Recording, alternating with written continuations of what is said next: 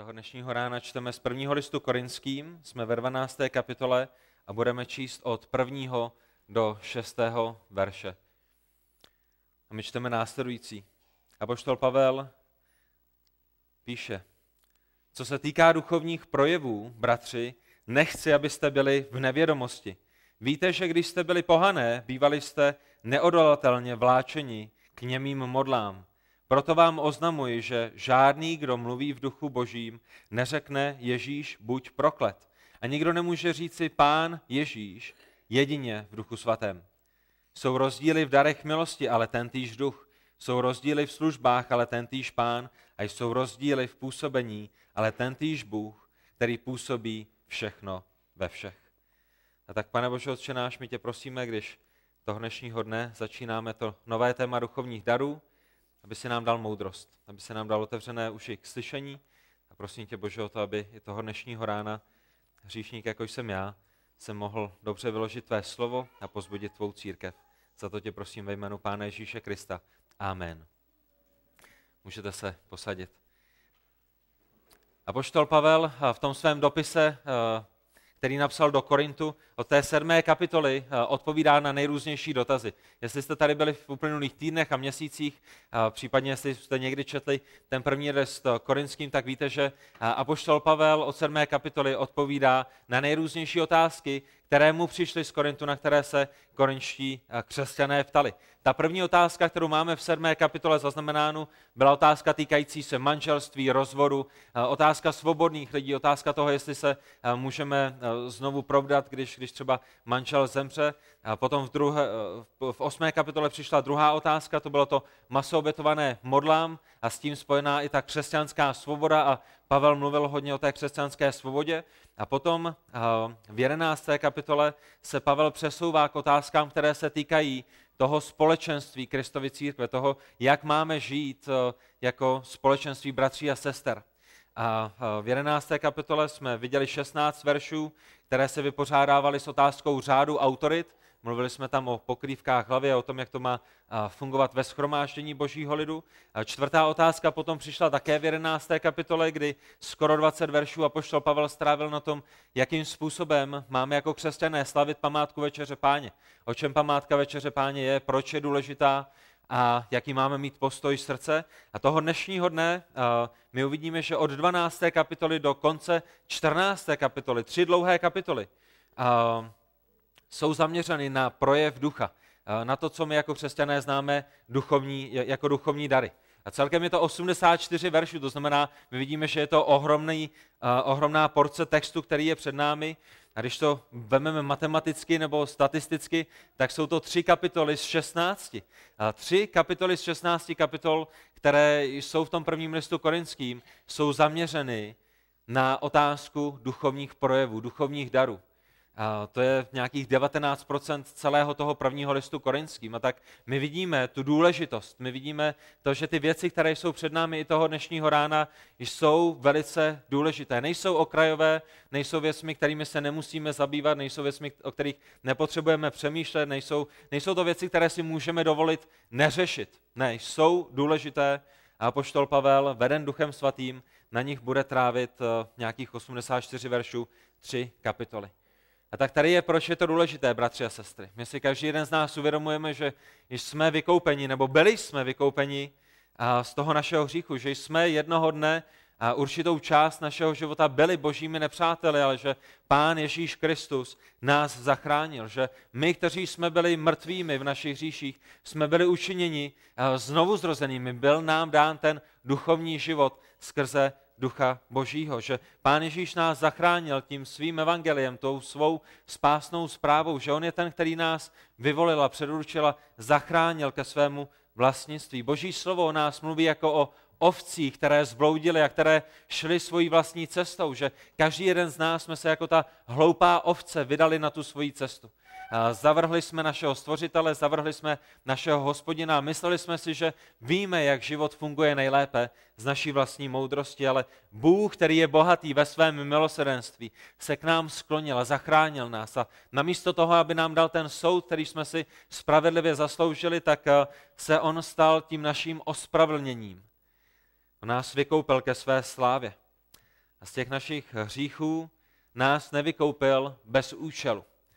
Někdy křesťané si myslí, že eh, jsou vykoupeni a mohou jít a mohou si dělat, co chtějí. Jsem zachráněn, jsem svobodný a můžu si dělat, co chci v tom svém životě. A vy určitě víte, že to není pravda. Pán Ježíš Kristus, trojediný Bůh nás nevykoupil jen tak pro nic za nic.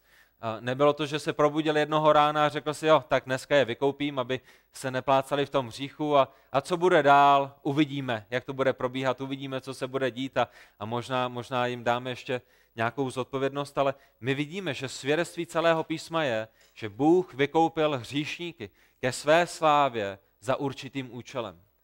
Proto, abychom mu sloužili, proto, abychom byli tím tělem Kristovým na této zemi. Proto, abychom ho oslavovali, proto, abychom dělali ty věci, které dělal Pán Ježíš, když byl na tomhle světě, když byl ten dru, ta druhá osoba Boží trojice, věčný Bůh v těle, abychom my jako jeho tělo dělali to, co dělal on. My jsme tím nástrojem v těch jeho rukou.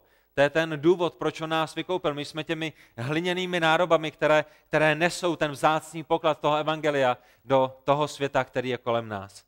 A tak my nepatříme sami sobě, bylo za nás zaplaceno výkupné a proto máme svým životem oslavit Boha.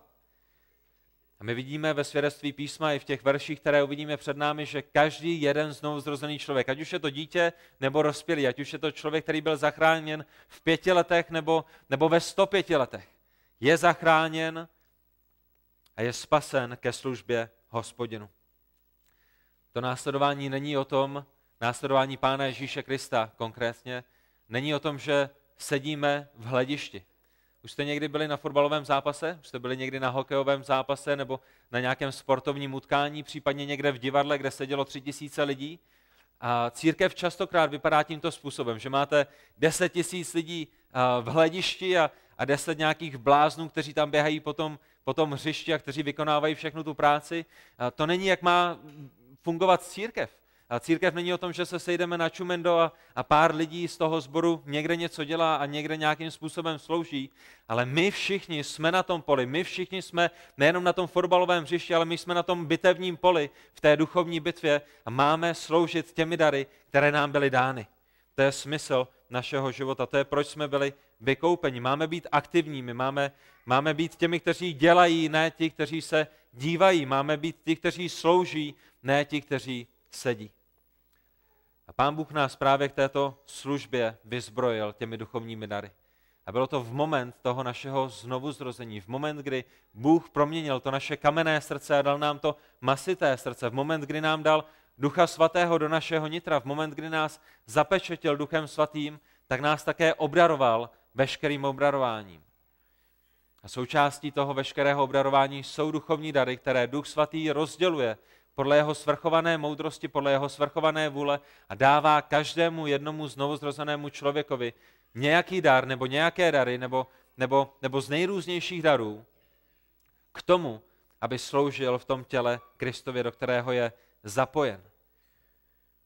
A to je součást toho našeho křesťanského života. A tak jak ty nejmenší mezi námi, já jsem vždycky překvapen z toho, co, co děti vědí, že když jak, jak, jak ohromné je to požehnání, když děti mohou vyrůstat v rodině, kde mají věřící rodiče, kteří je vedou za Kristem, kteří jim vykládají písmo, kteří jim vyprávějí biblické příběhy, kteří se s nimi modlí. A pro ty z vás, kteří nemáte věřící rodiče, neplakejte, nezoufejte, protože v církvi boží vám pán Bůh dal eh, množství duchovních otců a množství duchovních matek a množství duchovních starších bratří, kteří vás mohou vést tímto způsobem. A já jsem vždycky překvapen, když, když děti vědí ty pravdy Božího slova. Pravděpodobně bych překvapen být neměl. Pravděpodobně bych to měl od nich očekávat a, a nesnižovat je, ale spíš pro mě mít ještě větší očekávání, než mám. A taky děti vědí, že duchovní dary, které nám Bůh svěřil, nejsou proto, abychom si s nima doma hráli.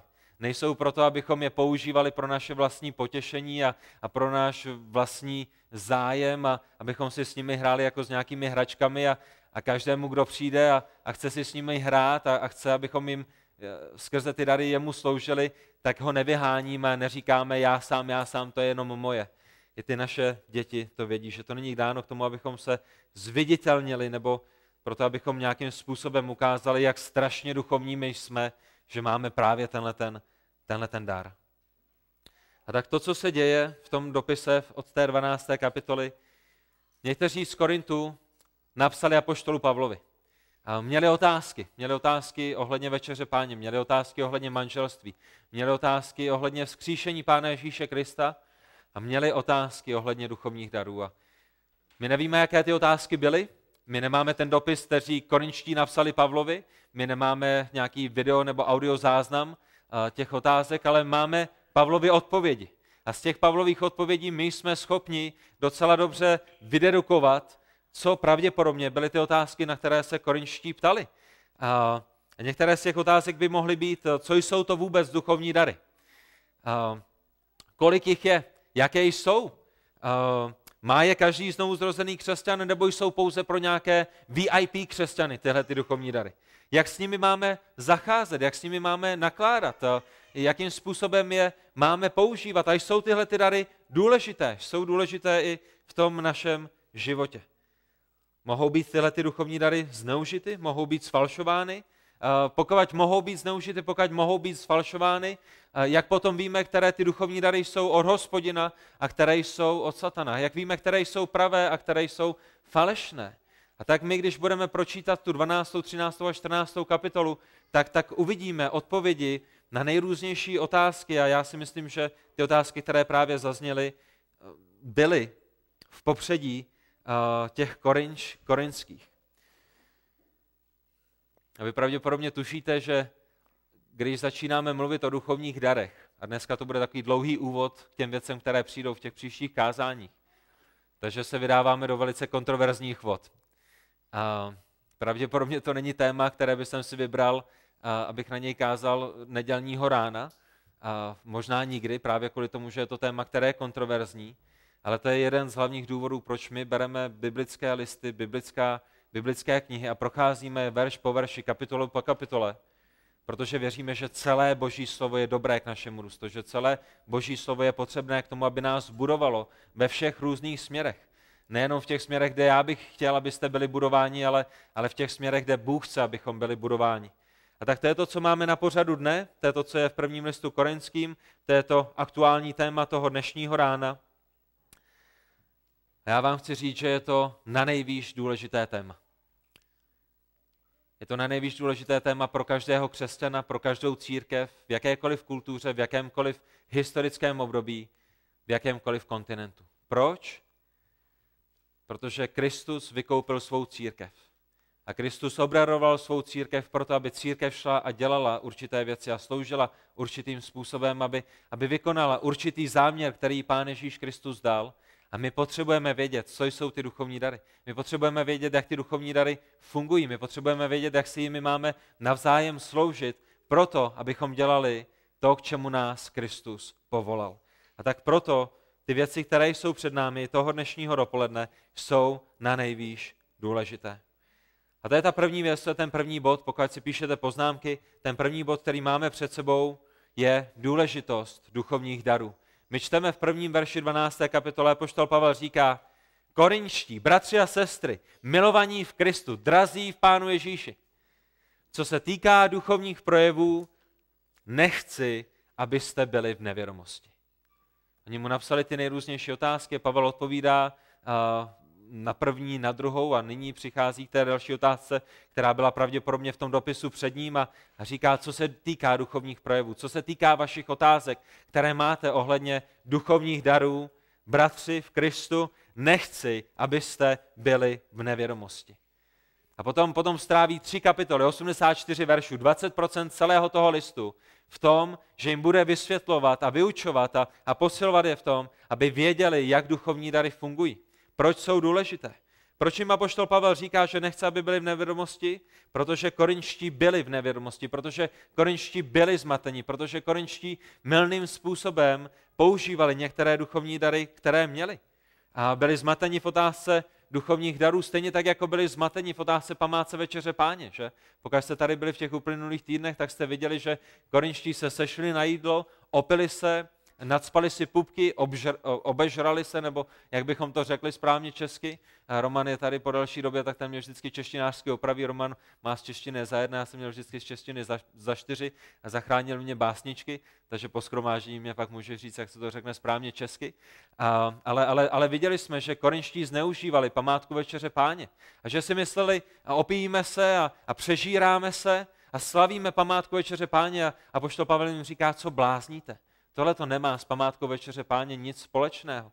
A stejným způsobem nebo podobným způsobem je Pavel nechce nechat v nevědomosti ohledně duchovních projevů.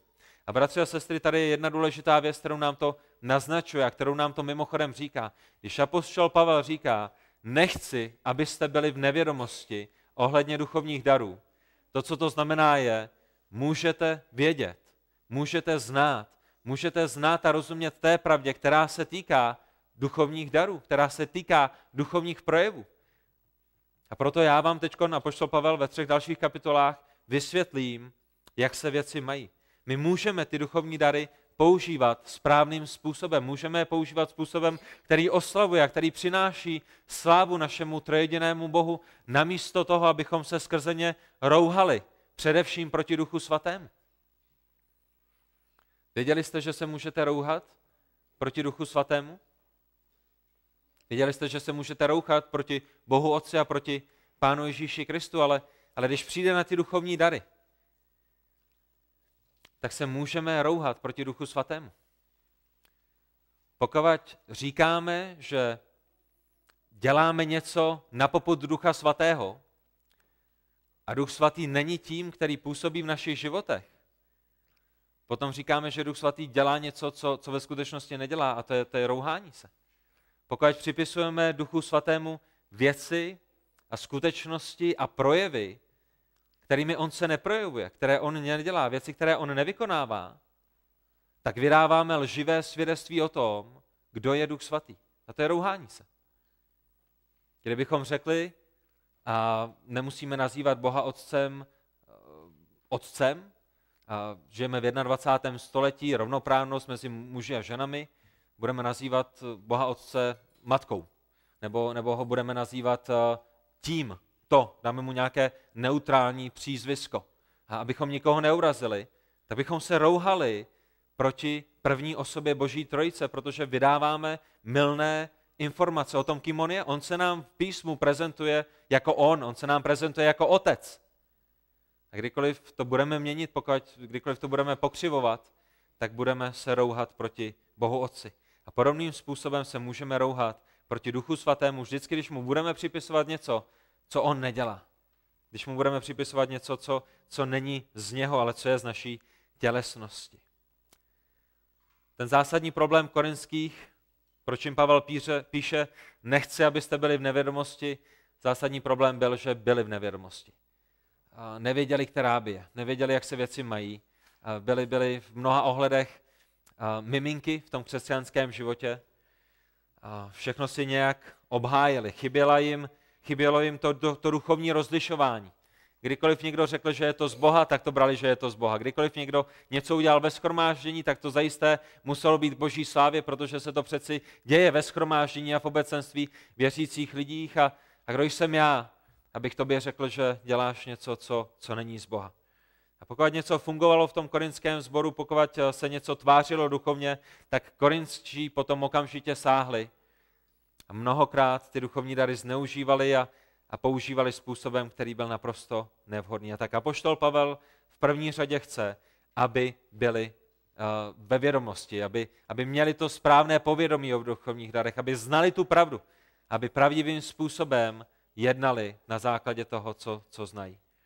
A pokud nebudou správně používat ty duchovní dary, tak ta církev bude slábnout, ta církev bude víc a víc tělesná, ta církev se bude rozpadat. A na druhé straně, když je budou používat správným způsobem, tak je to bude budovat a budou dorůstat do podoby Pána Ježíše Krista.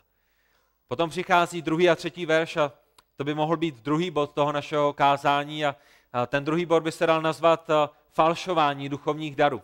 A v tom prvním bodu vidíme důležitost duchovních darů a v tom druhém bodě my vidíme falšování duchovních darů. A to první, co musíme vědět, je, že duchovní dary jsou důležité a Pavel říká, nechce, abyste byli v nevědomosti. A ta druhá věc, která je před námi v tom našem textu, i když tam není úplně doslovně řečená, ale myslím si, že to je to, na co Pavel poukazuje, je, že ne všechno, co se tváří duchovně, je duchovní. Ne všechno, co lidé říkají, že je z Boha, tak je z Boha. Ne všechno, o čem lidé říkají, že je z Ducha Svatého, je z Ducha Svatého. A já bych to schrnul pod eh, hlavičku toho falšování duchovních darů. A poštol Pavel říká ve druhém verši, víte, že když jste byli pohané, bývali jste neodolatelně vláčeni k němým modlám. Korinští.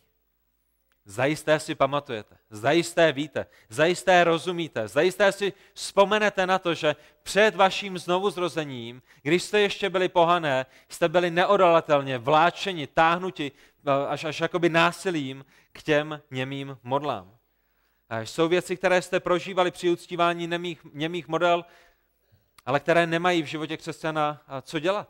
Jsou duchovní zkušenosti, které jste měli v tom svém pohanském způsobu modloslužby, v tom svém pohanském způsobu bohoslužby s malým b, které nejsou z Ducha Svatého, které jsou tělesné, které jsou ze satana, které jsou z démona, které jsou ze světa, ale které nemají s Bohem nic společného. Korinčtí, vzpomeňte si, vždyť jste byli uprostřed těchto věcí.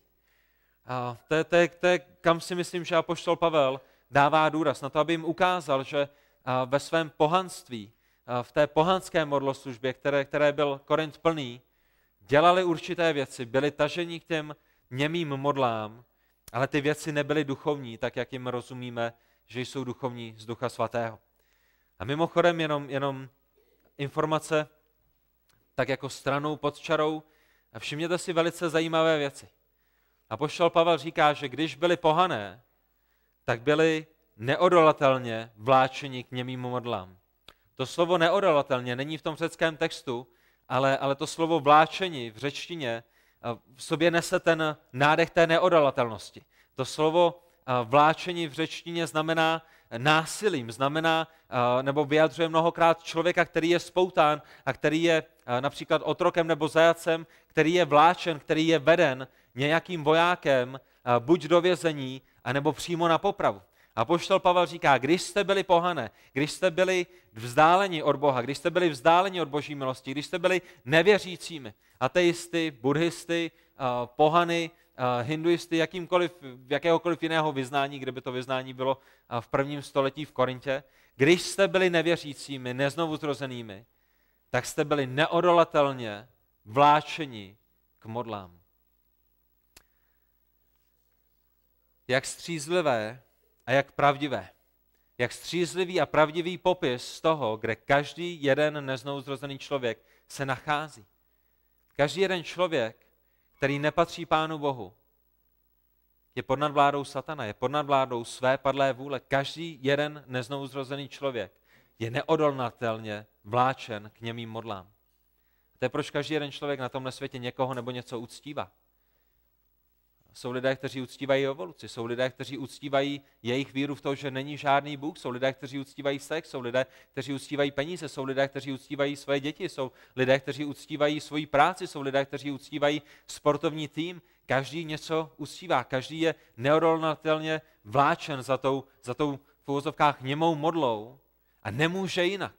Nemůže jinak. A proto každý jeden člověk potřebuje zásah zvenku. Každý jeden člověk proto, aby byl znovu zrozen a zachráněn, potřebuje pomoc někoho, kdo přijde zvenčí a ta pomoc přichází v Pánu Ježíši Kristu, protože zatímco my jsme spoutáni, zatímco my jsme v té svírací kazajce, zatímco my jsme v té kleci s těmi želízky na našich duchovních rukou, vláčení satanem a naší padlou vůlí k těm němým modlám, Sami se nemůžeme zachránit a sami se nemůžeme vymanit z tohohle, z tohohle neodolatelného vláčení, tak přichází Pán Ježíš Kristus, který láme ta pouta toho hříchu, který láme to naše uh, duchovní spoutání a který nám dává novou mysl a nové srdce, které je schopné ho poslouchat a které je schopné ho následovat. A tak uh, nevěřící lidé mnohokrát přijdou za křesťany a řeknou, vy křesťané, vy, vy, vy jste ubozí.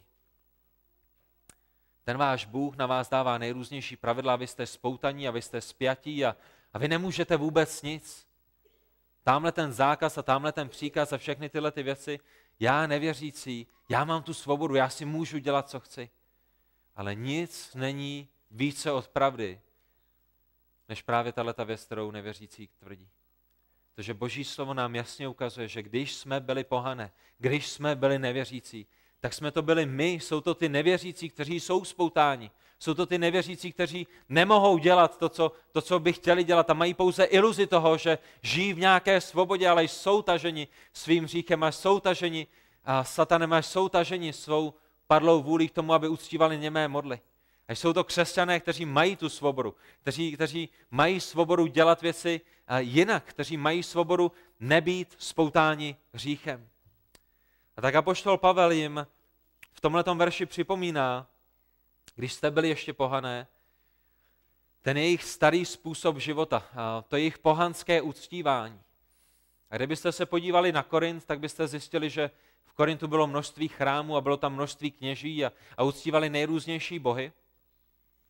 A viděli byste, že v těch chrámech a v těch pohanských náboženstvích se odehrávalo něco, co my bychom mohli nazvat projevy ducha. A lidé byli v tranzu, lidé byli v extázi, lidé vybičovali nejrůznějším způsobem svoje emoce tak vysoko, až se dostali k něčemu, co bychom mohli nazvat vytržení mysli.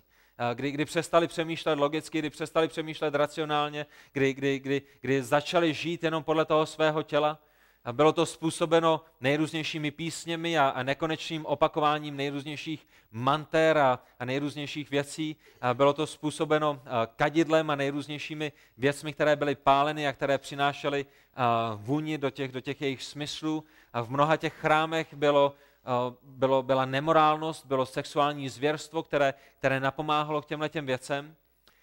A mnohokrát ten kněz se dostal až do takového jakoby stavu extáze, stavu tranzu, ve kterém začal blábolit, ve kterém začal něco prohlašovat. A lidé si mysleli, že nyní, když je v tomhle vztahu, když je, když je v tom vytržení, když, když se zdá, že nejedná sám ze sebe, že to musí být ten nejvyšší projev té duchovnosti. A to bylo na denním pořádku v Korintu. A tahle ta věc, tahle ta tělesnost, tohleto pohanské uctívání se začalo dostávat do toho korinského sboru. Mnozí z nich přišli z těch, z těch pohanských chrámů a, a, a to je to, co zažili, to je to, co oni viděli. A Pavel jim říká a připomíná jim, že, že, že to bylo jinak, když byli pohane. Že to uctívání pohanské je jiné, než je to uctívání v duchu a v pravdě. A to je, proč jim Pavel připomíná. V tom třetím verši proto vám oznamuji, že žádný, kdo mluví v duchu božím, neřekne Ježíš, buď proklet. A nikdo nemůže říct Pán Ježíš jedině v duchu svatém. To, co se odehrávalo v korinském sboru, je, že někteří lidé se pravděpodobně dostali do této extáze, do tohoto tranzu, začali něco prohlašovat, začali něco prorokovat. A součástí toho jejich proroctví bylo Ježíši, buď proklet. A to je, proč jim Pavel říká, já vám říkám, já vám oznamuji, žádný, kdo mluví v duchu božím, nemůže tyhle ty věci říct. A nikdo nemůže říct, pán Ježíš, Ježíš je pán, jenom pokud má ducha božího. A tak to, co se odehrávalo v Korintu, bylo, že lidé nepoužívali duchovní dary, zaměňovali duchovní dary, začala tam působit ta, ta pohanská zbožnost nebo, nebo to pohanské náboženství. Lidé se dostávali do tranzu, lidé se dostávali do extáze a uprostřed té extáze a toho tranzu byli schopni prohlásit Ježíši buď proklet. A korinští byli natolik tupí, natolik naivní, natolik neschopní rozlišovat, že to brali a že to schvalovali. Protože viděli ten trans a tu extázi jako projev toho, že ten člověk je napojen na Boha a když ten člověk, který je napojen na Boha, najednou pronesl Ježíši buď proklet, tak jim to vůbec nevadilo. Protože nedávali na tu pravdu, nedávali na tu teologii, nedávali na ty doktríny, ale dávali pouze na pocity, dávali pouze na ty vnější projevy. A zajisté, když je někdo ve vytržení ducha, zajisté, když někdo mluví tyhle ty věci, zajisté, když, když je někdo v tomhle duchovním rozpoložení, zajisté ty věci, které řekne, tak budou z Boha. A Pavel jim říká, bratři, nenechte se mílit. Ne všechno, co se tváří duchovně, je duchovní. A ne všechno, co je z ducha, je z ducha božího, protože jsou věci, které přicházejí z ducha, který není duchem kristovým, ale který je duchem antikrista, který je duchem satana. A jsou duchovní dary, ale jsou také falešné duchovní dary. Jsou, jsou pravé duchovní dary a jsou sfalšované duchovní dary. A já vám říkám, že každý, kdo mluví, kdo vynáší věci z ducha božího, nemůže pronést něco, jako že Ježíš Kristus je proklet. My rozumíme tomu, když Pavel říká, že každý, kdo je schopen říct Pán Ježíš, že Ježíš je pánem, takže tak činí jedině v duchu svatém. My kdybychom šli na ulici a zaplatili někomu pětistovku, kdo není znovu zrozený a řekli mu, prosím tě, zopakuj mi tady, pán Ježíš je pánem, tak by to pravděpodobně udělali za, zadarmo, nebo možná za 50 korun, ani bychom mu nemuseli dávat pětistovku. To znamená, Pavel nemá na mysli, že každý nevěřící, který někde na rohu ulice řekne Ježíš je pán, že je znovu zrozen, ale to, co má Pavel na mysli, je, že ten, to prohlášení, to skutečné, ta skutečná deklarace toho, že Ježíš Kristus je pánem, se vší tou váhou, kterou to nese. Že je pánem mého života, že je králem mého života, že je svrchovaným vládcem mého života, to je člověk schopen říci a žít pouze pokud má Ducha Svatého.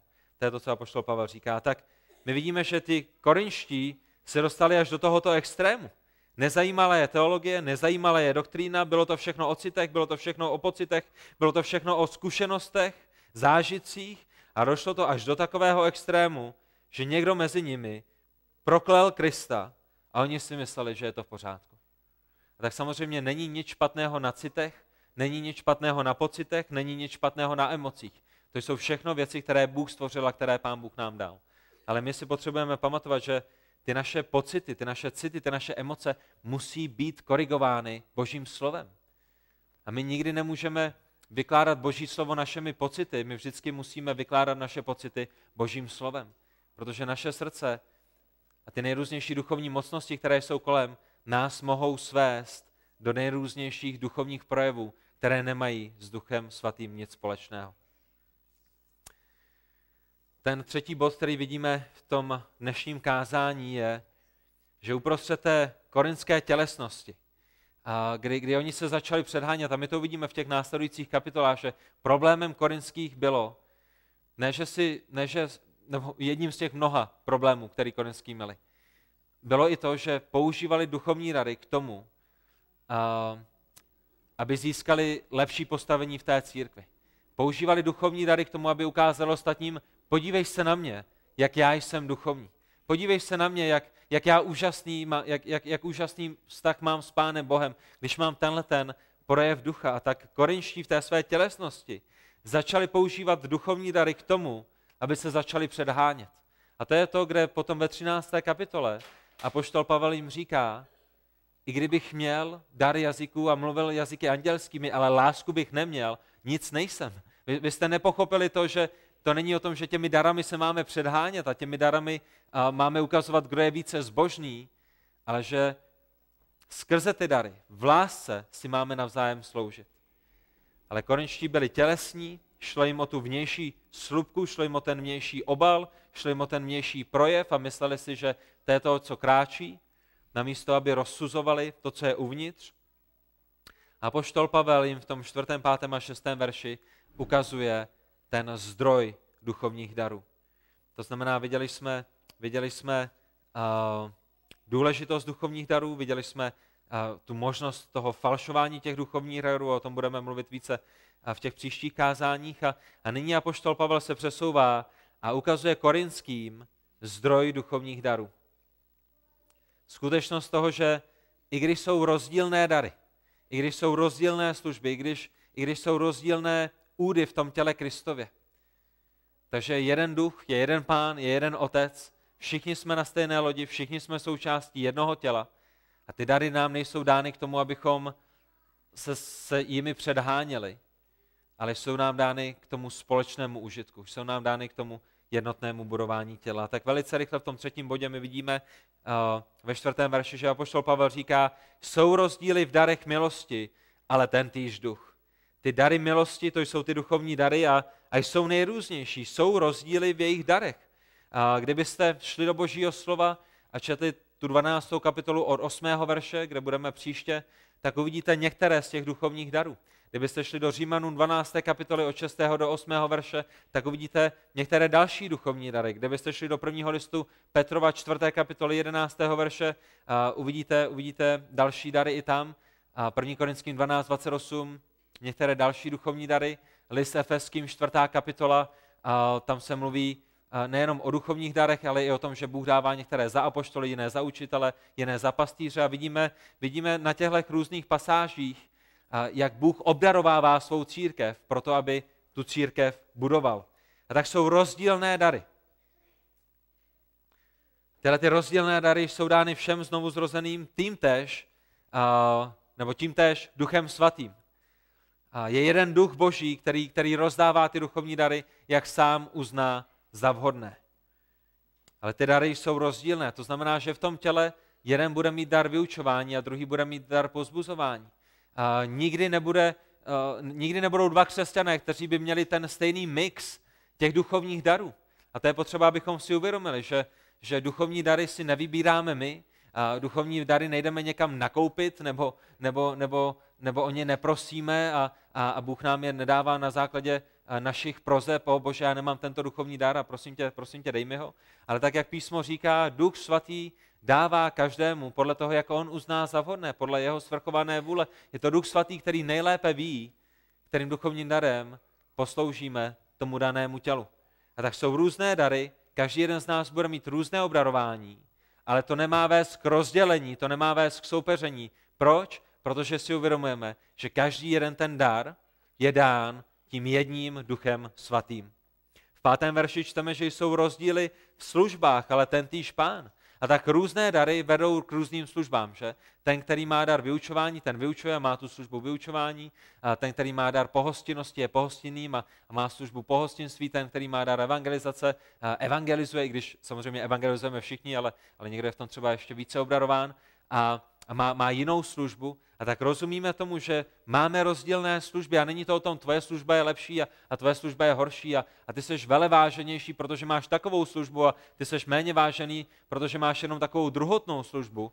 Ne, každá ta služba je důležitá, každý ten dar Ducha Svatého je důležitý a je sjednocující, protože je dán jedním duchem a ta služba je sloužena pod jedním pánem a tím pánem samozřejmě není nikdo jiný než pán Ježíš Kristus. A to, co je ještě důležité si uvědomit u těch rozdílných služeb, je to, že a možná v našem společenství budeme mít tři, čtyři, pět lidí, kteří budou mít dar vyučování. Ale budou mít rozdílné služby. Někdo bude učit skupinu žen, někdo bude učit skupinu bratří, někdo bude učit uh, zakazatelnou, někdo bude učit eh, děti, někdo bude učit jiným způsobem.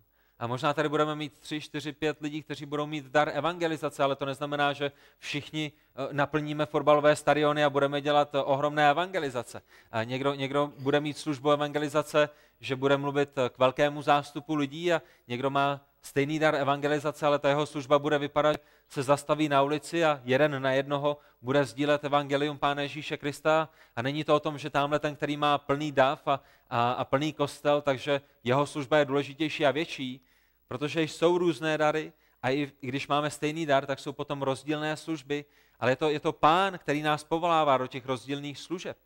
A to, co je jedinečné, je potom v tom šesté verši, když se zamýšlíme nad tím zdrojem těch duchovních darů, kde apoštol Pavel píše, a jsou rozdíly v působení, ale ten týž Bůh, který působí všechno ve všech. A tenhle ten verš je mě osobně ohromným pozbuzením. A já doufám, že bude ohromným pozbuzením i vám.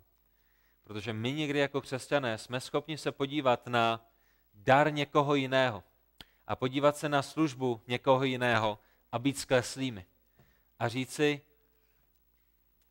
oni kážou deset let, já kážu deset let. Oni mají takový sbor, já mám makový sbor. A oni evangelizují deset let, já evangelizuji deset let a, a, a pán Bůh už skrze ně zachránil 150 lidí a, a skrze mě ještě nevidím žádné ovoce.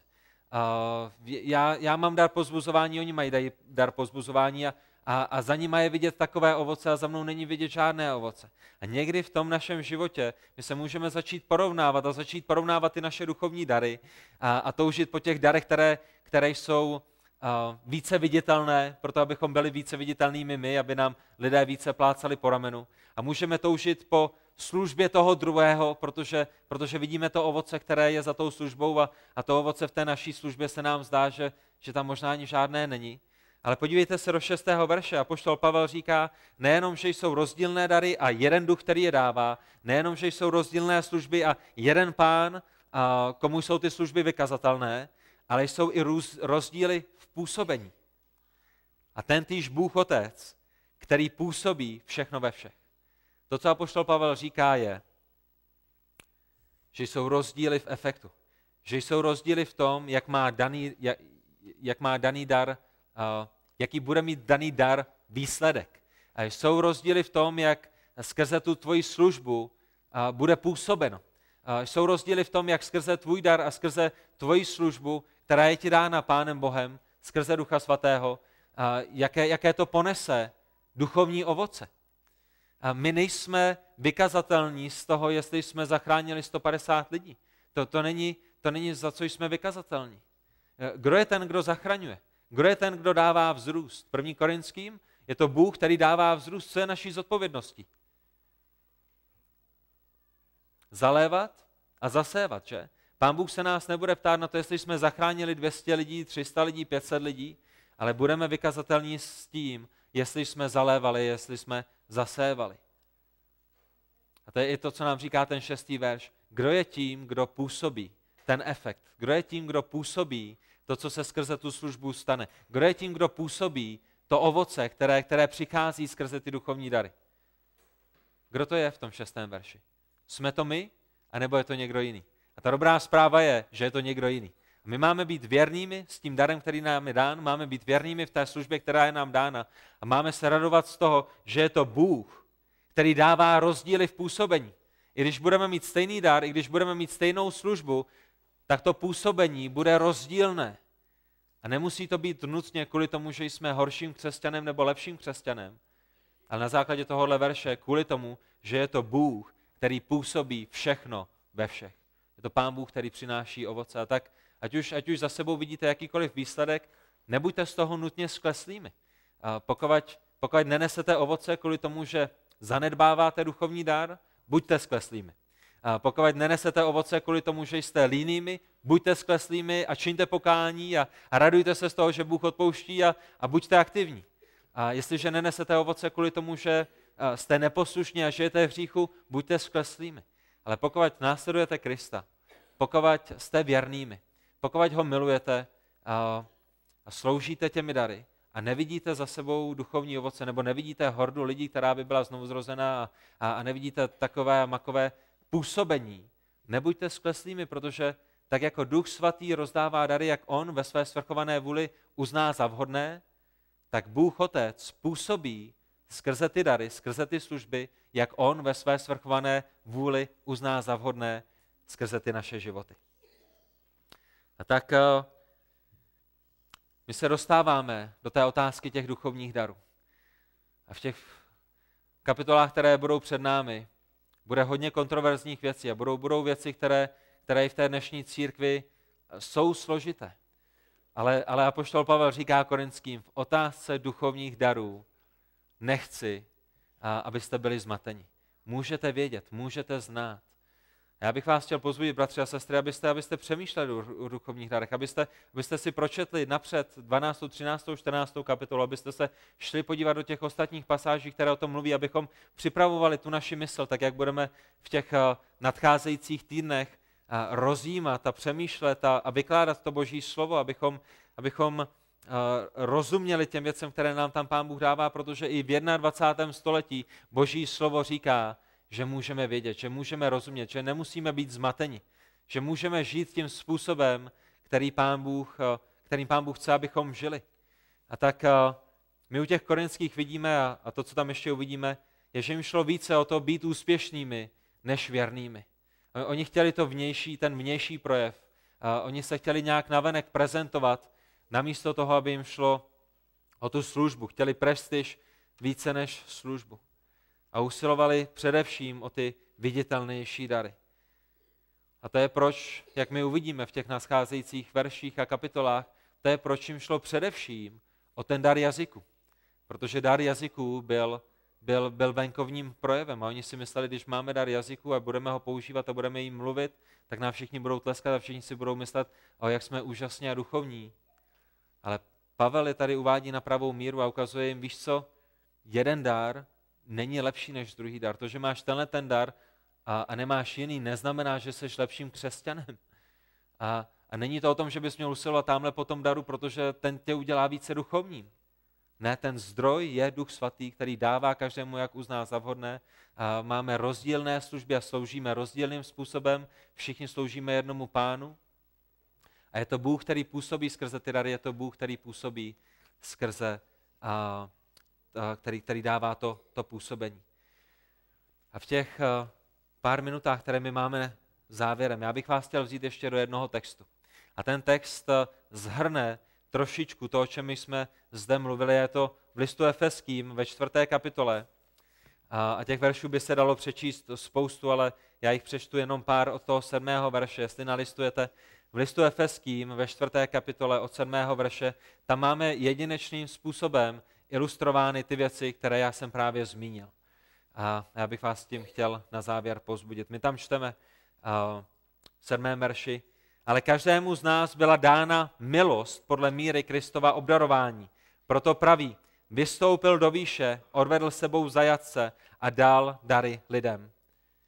A potom tam čteme co jiného znamená vystoupil, než že nejprve sestoupil do nejnižších částí země. Ten, jenž sestoupil, je také ten, jenž vystoupil vysoko nad všechna nebesa, aby naplnil všechno. A on dal, a teď vidíme, jedny apoštoly, jiné proroky, některé evangelisty, jiné pastíře, učitele, aby připravil svaté k dílu služby, k vybudování těla Kristova, dokud nedospějeme všichni k jednotě víry a plného poznání Syna Božího v dospělého buže, bož, muže, v míru postavy Kristovy plnosti a, mohli bychom číst dál ještě skrz 17. verš, ale to, na co já chci upřít vaši pozornost v závěru tohoto kázání, je, že my vidíme, že každému z nás byla dána milost. Každému z nás byla dána milost podle míry Kristova obdarování a ta, ta milost není spásná milost. V té, v té řeštině ta milost vyjadřuje milost daru. Byla nám dána milost daru, byla nám dána milost toho obdarování, toho, toho duchovního obdarování.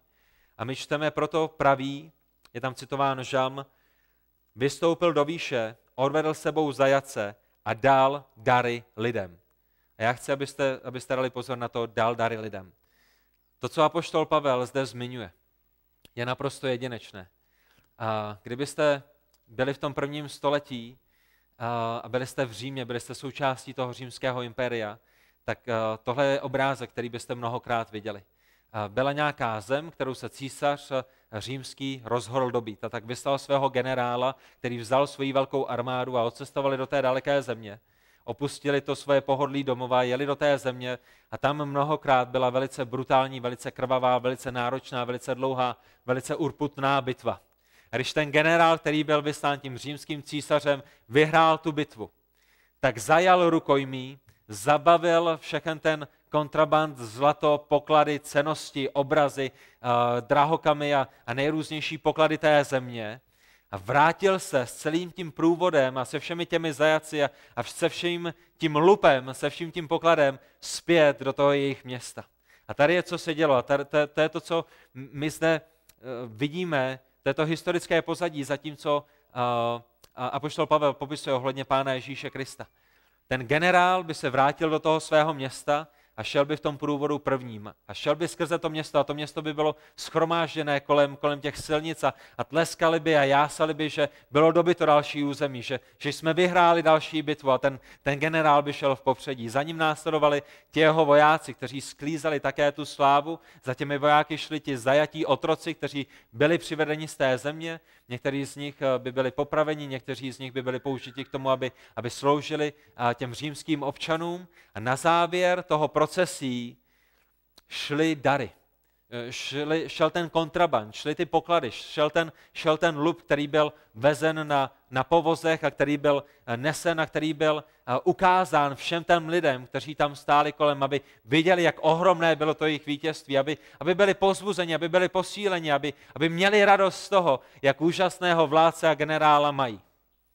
A když ten průvod prošel tím městem, tak došli častokrát k nějakému paláci a u toho paláce ten generál začal rozdělovat ty dary, které přinesli z té země těm svým vojákům. A začal jim to dávat. To byla ta jejich odměna za to, že věrně sloužili v té bitvě. To, byl, to byla ta, ta cena, to byla ta, ta jejich odplata, to byl ten dar, který jim byl dán, a když jim ten generál rozdělil ty, ty poklady, ty, ty dary, které sebou přinesli. A bratři a sestry, v tom listu efeským Pán Ježíš Kristus je popsán přesně tímhletím způsobem. Pán Ježíš Kristus sestoupil z nebe tady na tu zem, aby přišel a bojoval bitvu, která byla daleko náročnější než kterákoliv bitva, kterou tenhle ten svět zažil. Pán Ježíš přišel, aby zachránil hříšníky ze jejich hříchu. Pán Ježíš přišel, aby žil svatý život, aby žil bezříšný život, aby, aby vykoupil svou svatou církev. A pán Ježíš je tím, je tím generálem, který vyhrál celou tu bitvu. Sám, bez pomoci jednoho jediného člověka. A pán Ježíš Kristus nám vydobil duchovní dary. Pán Ježíš Kristus nám vydobil duchovní požehnání. Pán Ježíš Kristus nám vyrobil duchovní dědictví. Je to díky vítězství Pána Ježíše Krista v té jediné, nejdůležitější bitvě, kterou celá historie tohle vesmíru zažila, kdy Pán Ježíš Kristus ukořistil nebo, nebo nám vyrobil ty poklady, které nám nyní dává. Pán Ježíš bere tyhle ty poklady, bere tyhle ty dary. Díky tomu jeho vítězství. A dává je těm svým lidem. To je to, co my čteme. Vystoupil do výše, odvedl sebou zajace a dal dary lidem. A potom vidíme, které ty dary on nám dal a vidíme, jak skrze ty dary si navzájem sloužíme a jak skrze ty dary navzájem budeme jeden druhého k tomu, abychom ve všem dorůstali do podoby Pána Ježíše Krista.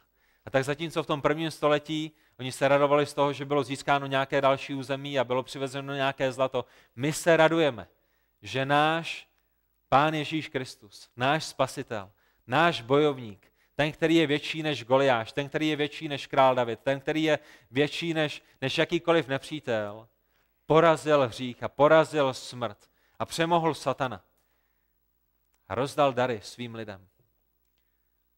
A ze svých nepřátel udělal své přátele. Ze svých nepřátel udělal své děti. Ze svých nepřátel udělal své služebníky a otroky. A dal nám dary, kterými sloužíme jemu, kterými si sloužíme navzájem a skrze které pozbuzujeme jeden druhého. Proč? Proto, abychom dorůstali do podoby Pána Ježíše Krista.